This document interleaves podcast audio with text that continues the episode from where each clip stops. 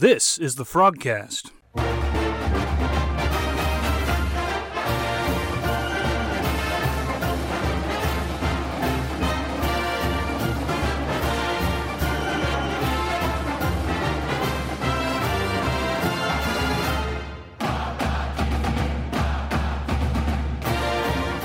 Hello, everyone, and welcome to the Frogcast.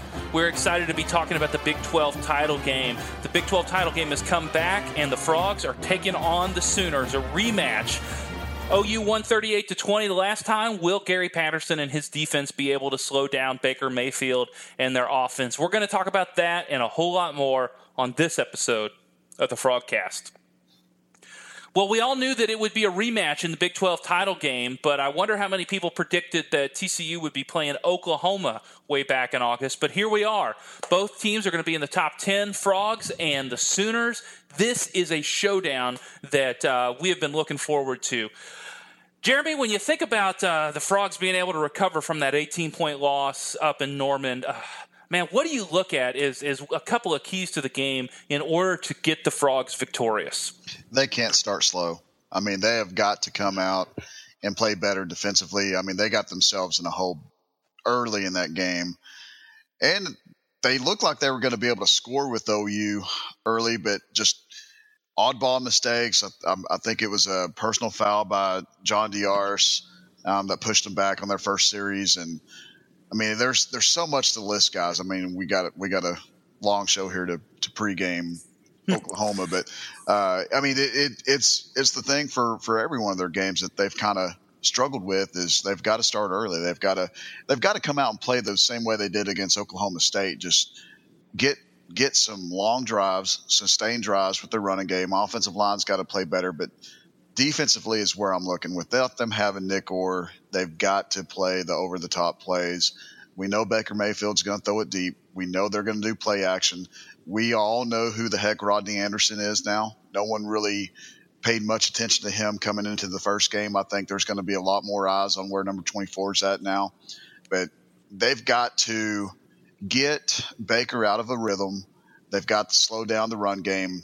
They cannot tackle Rodney Anderson with their shoulders. They've got to wrap up and they've got to gang tackle that guy. There's if you watch the West Virginia game that they played on Saturday, the guy was just breaking tackles left and right the same way he did against TCU. So they've got to be cognizant of how hard that guy can run the football and be able to make tackles. And if they could do those things and limit the mistakes, everyone that looks back at that 38-20 loss, they they did hold them scoreless in the second half, but I'm kind of in the belief that Oklahoma may have let off the gas some in the second half too, where they didn't they didn't continue to pour it on. TCU played better offensively. Kenny Hill didn't have a bad game against Oklahoma guys. I mean, he accounted for 310 yards, threw a touchdown, no interceptions, and other than a couple bad throws, he actually played pretty well. I think if he can come in and, and, and play up to that same level and maybe get some more plays involved for KaVontae Turpin and and especially Jalen Reagor. Jalen Reagor was non-existent in that game. I think they would be they will be fine, especially playing on a neutral field. As Jeremiah can attest and Daniel can attest with me, that scene up in Oklahoma where that atmosphere was so crazy, unlike any atmosphere I've ever seen in my life covering football, and the largest crowd in Oklahoma history you look at the history of that program, and that was the largest crowd they've ever had. I think that played a big part of uh, in Oklahoma's momentum as well. So getting chance to play them on a neutral field, do those things, and maybe they have a better chance at winning this game. I know that was a long answer, so I'm sorry. No, that's a long answer, but that's a good answer because I, I tend to agree with you on a lot of that assessment. I think about the, the inability to get the ball to Jalen Reagor, not being able to run the ball because, you know, Darius Anderson was out uh, early in that game. The offensive line was banged up. We're going to have to be able to assert ourselves with, with three people. Kyle Hicks has to have a good game. KaVontae Turpin has to have a good game, and Jalen Reagor has to good, have a good game, and all of that flows through the, the quarterback, which of course, you know, Kenny Hill's got to have a good game. So if those things are clicking, I feel like the Frogs are going to be in a spot to be competitive, but we'll all find out here um, on, on Saturday. Jeremiah, I know you were at the game as well with Daniel and with uh, Jeremy. That was quite an environment. What do you see shifting from that game in Norman to Jerry World? What, what do you see that are just some of the intangibles that'll shift? And what do you think the Frogs need to be able to do to take advantage of that if they if they want to if they have a puncher's chance in this game? Well, Gary Patterson said something really interesting in his press conference after the Baylor game. You know how Baylor started quick on them. Uh, what teams have started to, to, recognize with TCU is that they're very fundamentally sound. They play off of certain keys. They watch film, so they know what what players what uh, plays are coming out of what formations. So what teams have started doing TCU is putting in completely new packages that no, that they've never done before in any other game on film. So that's what's allowing some of these teams to jump out early. And OU did that to TCU the first time they played. Um, now TCU has seen Rodney Anderson out of the backfield up up the seam. They've seen Rodney back uh, Anderson leak out of the backfield. They've seen those things. Now, what's Oklahoma going to do different this time that TCU is going to have to adjust to? Um, you know, my biggest concern right now is if Travin Howard's not 100%, you know, it, missing Nick Orr, uh, that's going to be a really tough task for that defense. And if Nico can't play, um, you know, it's just there's a lot of a lot of variables here. Um, but the the main thing is going to be can TCU adjust to what Oklahoma's doing and they got to make the adjustment quick because Baker is a very athletic guy. He gets rid of the ball very quickly, and uh, if they're doing something that you have they haven't shown on film before, that that tends to give TCU fits. So um, the frogs just have to be ready for whatever they see and be able to you know read and react. And uh, it's easier said than done when you're going up against a juggernaut offense like OU has, but uh, it'll be interesting to see, like Jeremy said, get them on a, a neutral field and and see if maybe that environment change uh, does the frogs some good. Daniel, you've referenced how crazy that environment was in Norman that night, and you were you were in the stands. The other two guys in the press box. You know, I've never been to a game at Jerry World. What's it What's it feel like to be there for for a game? What's it feel like? Uh, what, what do you anticipate from Frog fans to be able to do to turn out to maybe flip the storyline against OU? Do you think the Frog fans are going to show up at Jerry World? Oh, I think they'll show up you know, on Moss to sound pretentious. Uh, because I mean, it, it's it's that's closer than SMU, you know, and it's a huge game. Um, it's the first uh, Big 12 championship game uh, TCU's gotten to play in. It's the first Big 12 championship game in seven years, I think they've said. And um, you know, even if even if TCU's chance of getting in the playoff, uh, let's say they they just can't make it even if they win the game. I don't even care. Beating Oklahoma, beating Baker Mayfield, uh, is is just and winning the Big Twelve is, is going to be it was a massive accomplishment uh, coming off of last year. So I you know they're, they're going to show up. TCU travels to you know crappy bowls. This is right down the street. It's not as expensive as a bowl, and I I really think uh, it's, it's they're going to pack the place. Now I don't it won't be rowdy like a, a reverse Norman or anything because um, the hordes of OU fans will also be there, but um, there's going to be a whole lot more balance than there was in Norman. Hey Jeff, I think one of the things you could compare it to maybe would be the TCU LSU game at Cowboy Stadium a few years ago. Um, it was probably 60-40 LSU fans. Um, when I say 40, you're probably 30 to 35,000 if I'm not overestimating on TCU fans but they were very loud. They made a big scene there, um, and I thought it was a great crowd for both sides. So I think you could see something along those lines. Ten or 30. so you think it'd be even better? Yeah, I think because of the, the type of game. If they can get thirty to thirty-five thousand fans there for TCU, I mean that's a heck of a lot better than however many they had in Oklahoma. I mean that's just, I mean that gives you another home game feeling. Even though everyone knows Oklahoma is going to they're going to be there's going to be more fans there. I mean, that's they've got more alumni, they've got more fans, and that's not a knock on TCU whatsoever. That's just pure numbers. But TCU, I think, is going to travel well to this game. It's it's a it's a great chance for them to uh, ruin t- uh, Oklahoma's season. So, what better way to go over there and uh, to AT and T, twenty minutes down the road to Jerry World and watch that happen?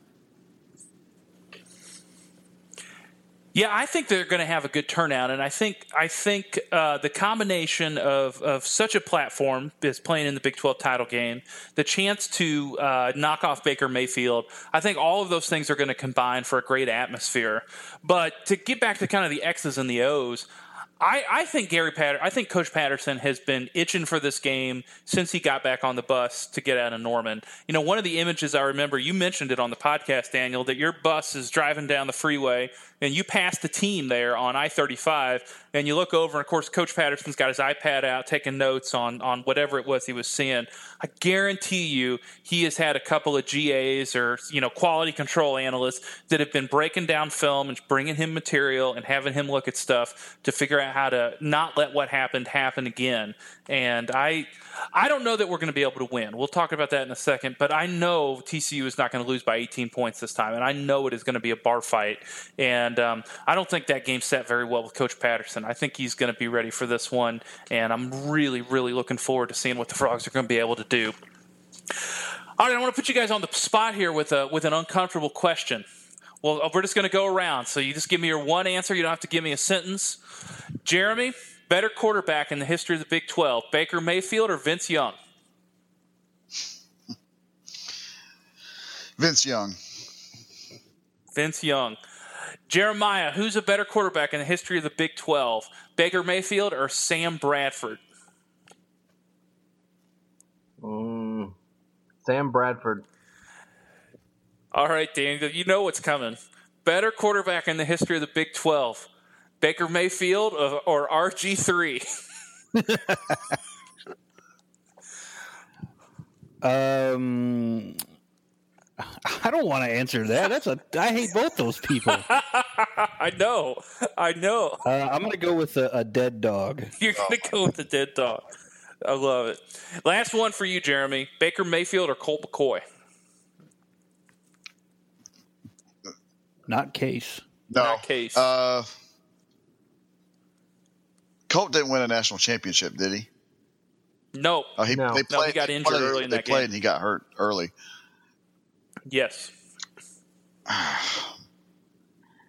I'm gonna, Or he got hit by Alabama defensive lineman and then didn't Yeah, want to play something anymore. like that. Actually, Oh, Yeah. oh, you had to say that. yeah. I'm gonna I'm gonna go ahead and say Baker in this one because he he is something like 39 and four as a starter or 39 and five something something stupid since he since he started at, at Texas Tech as a true freshman and to where he is now his rec- his record as a starter is unbelievable and I think over the weekend he moved into the top three or four in passing yardage. Now I'm just going by on the field because off the field I would choose Colt McCoy ten out of ten times, but just based off on the field performances, I'd go with Baker.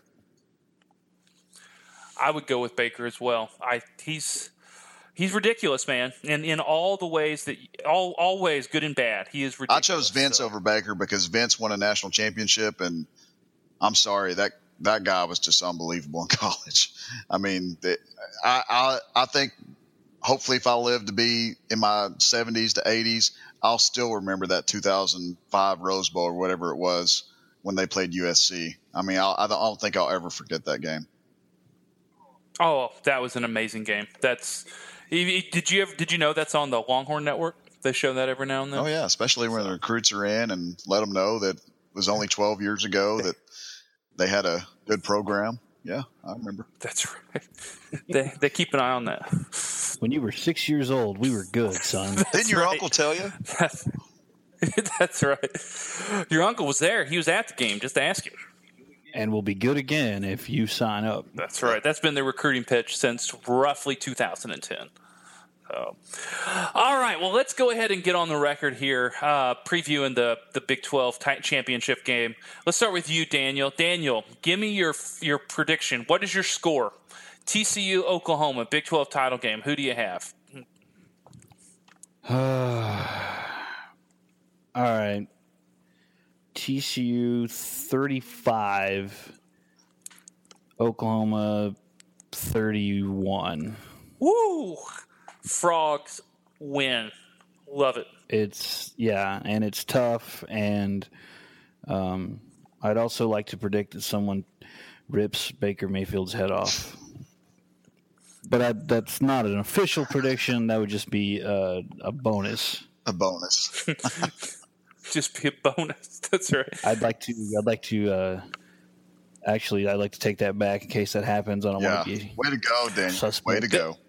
They're talking about it on their podcast. That's how they got the word out and let the let the players know to do it. So I'll be in Mac Engel's article tomorrow. Yep. That's right. That's right. Da- Jeremiah, who do you have in this game? Man, I hate to do this, but with Nick Orr being out in the first half and the possibility of Nico and Travin not being on the field, uh, I just don't see a way that you can stop that offense enough to get the win. Uh, give me. A good one. That's good timing. Give me OU 42, TCU 34. 42 34. 42 34. Well, I think I think the Frogs are going to come up just short here. I'm going to go Oklahoma 38, TCU 35. I think it's going to be a great game. I think the Frogs are going to represent themselves well, and I think the Frogs are going to end up in a in a in a New Year's Six bowl. So they're going to be they're going to they're going to be uh, represent themselves well and be able to get into a New Year's Six bowl. More sad music. Frog fans, it's been a great season. Don't ever doubt that. All right, let's go to our, our, our, our, our godfather, our conciliary. Let's go to Jeremy Clark. Tell us, what is your prediction for this game? TCU Oklahoma Big 12 title game. Let's hear it. I was feeling a lot better until I realized that Nick's Nick Orr's got to sit out the first half, and the, I'm kind of with Jeremiah. If uh, if Nico's not playing, then that even though Mark Markel Simmons played pretty good last week, I'm still just getting visions of Baker going deep. The the the big guy in this game, the big matchup for me is Mark Andrews. I mean, he just they, they do such a great job utilizing their tight ends and it's kind of like watching Jace Amaro when he played at Texas Tech, the way they use Mark Andrews. But this being a neutral field, Kenny played good the last game, and I just watched West Virginia. I turned off the game when they had 31 points with the backup quarterback against Oklahoma. They they were without uh, Will Grier, so I think they scored 30. I, I, know they scored 31 somewhere around there. Mm-hmm they can move, they can move the ball on this defense. West Virginia, their first drive did nothing but run the football right up OU's. You know what? They couldn't stop them.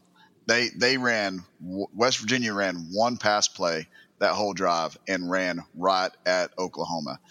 If the offensive line can get some sort of movement, they've got to play better than they did on Friday against Baylor. That was one of their worst performances they've had the, the entire year against a young defensive line for Baylor. They can't do that against Oklahoma. They do that against Oklahoma. Kyle Hicks is going to be losing one or two yards every carry.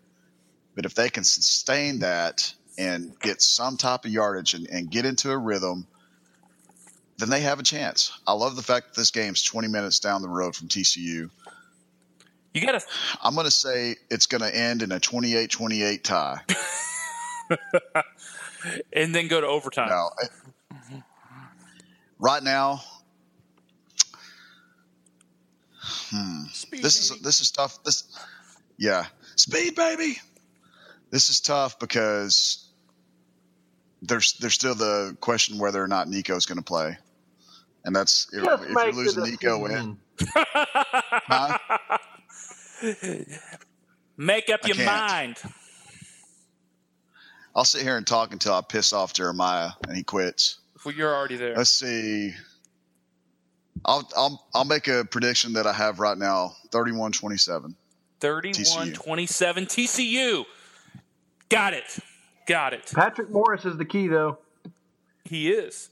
Patrick Morris yeah, is the key. He is. He really is. He's got to play more than the 25% of the snaps like he has been. Got to.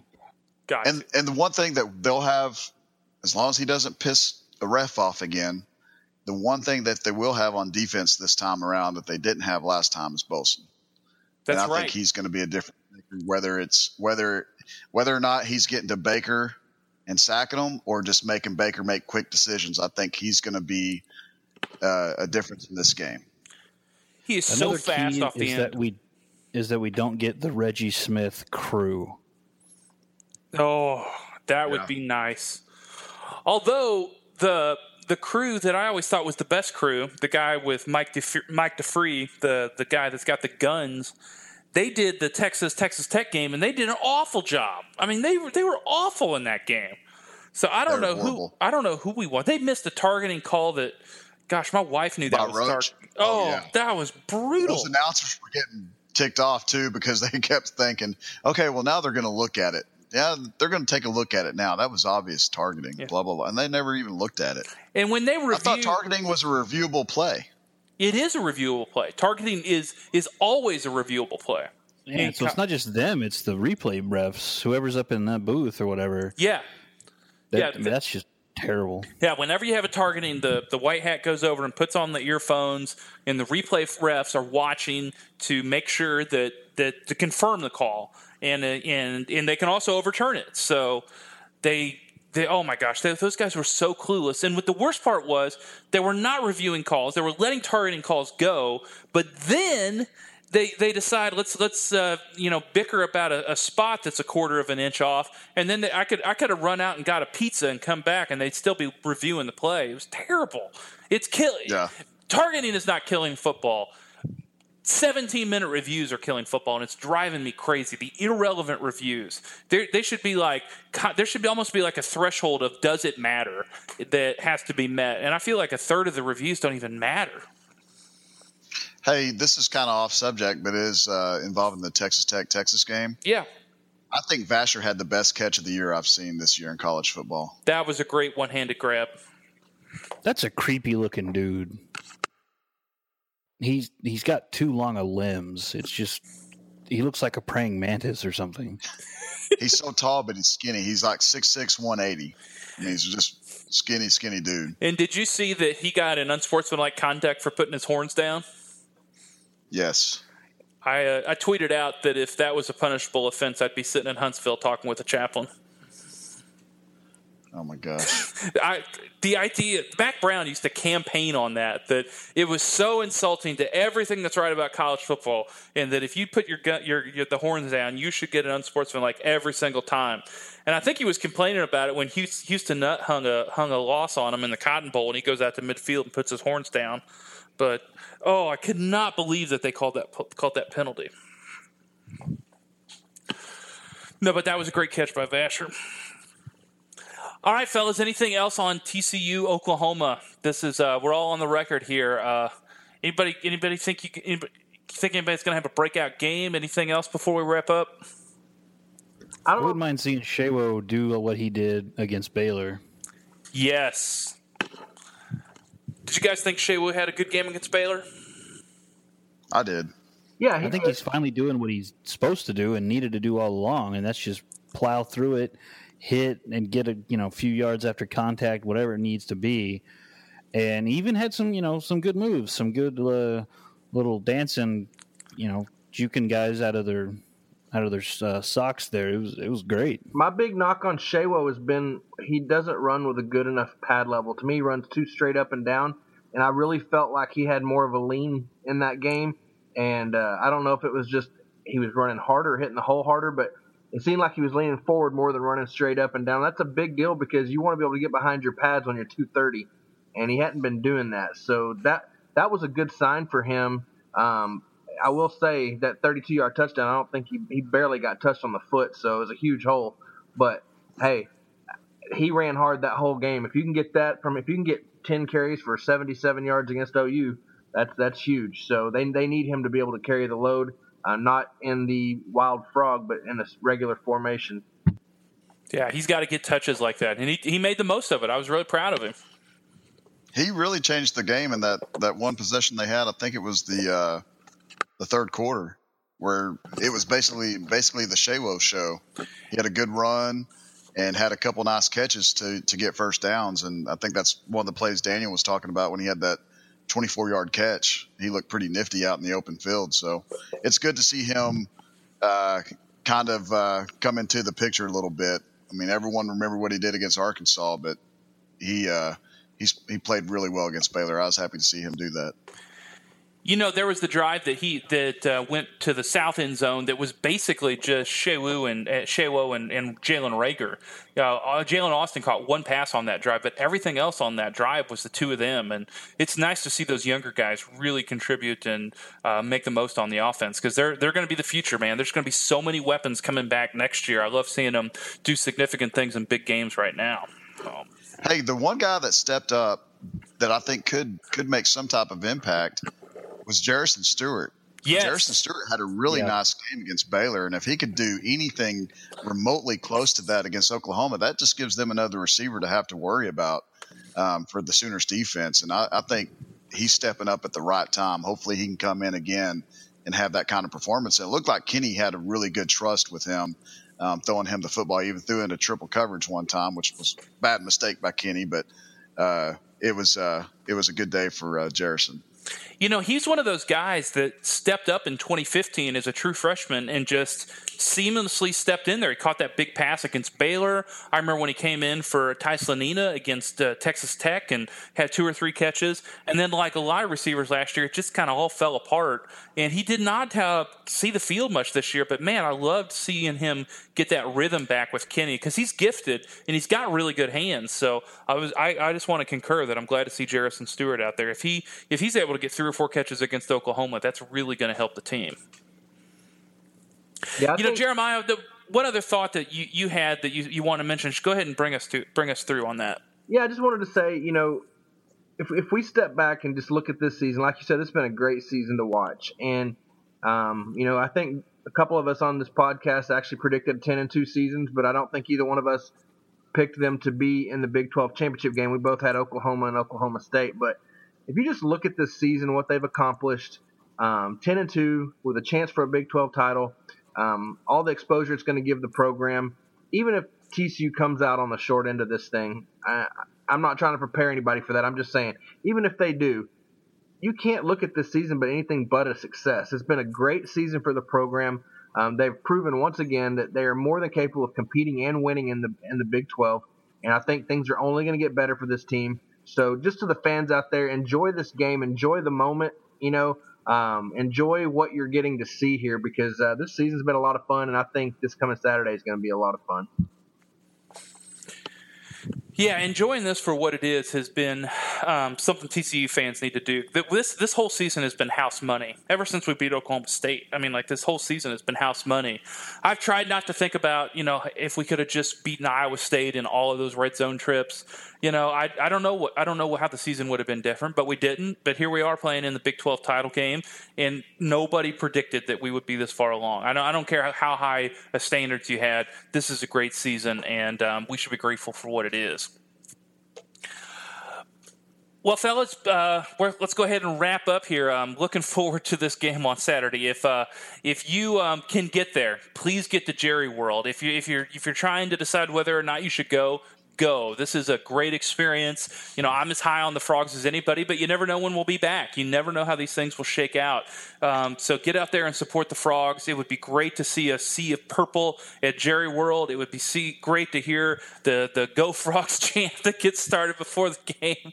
I would love to see the frogs get out there and have a big uh, big rally of support at Jerry World because I think it's going to be a dogfight. This is going to be a great game. Last chance to watch TCU battle Baker Mayfield. It's going to be a good one. It's going to be one for the ages, I think.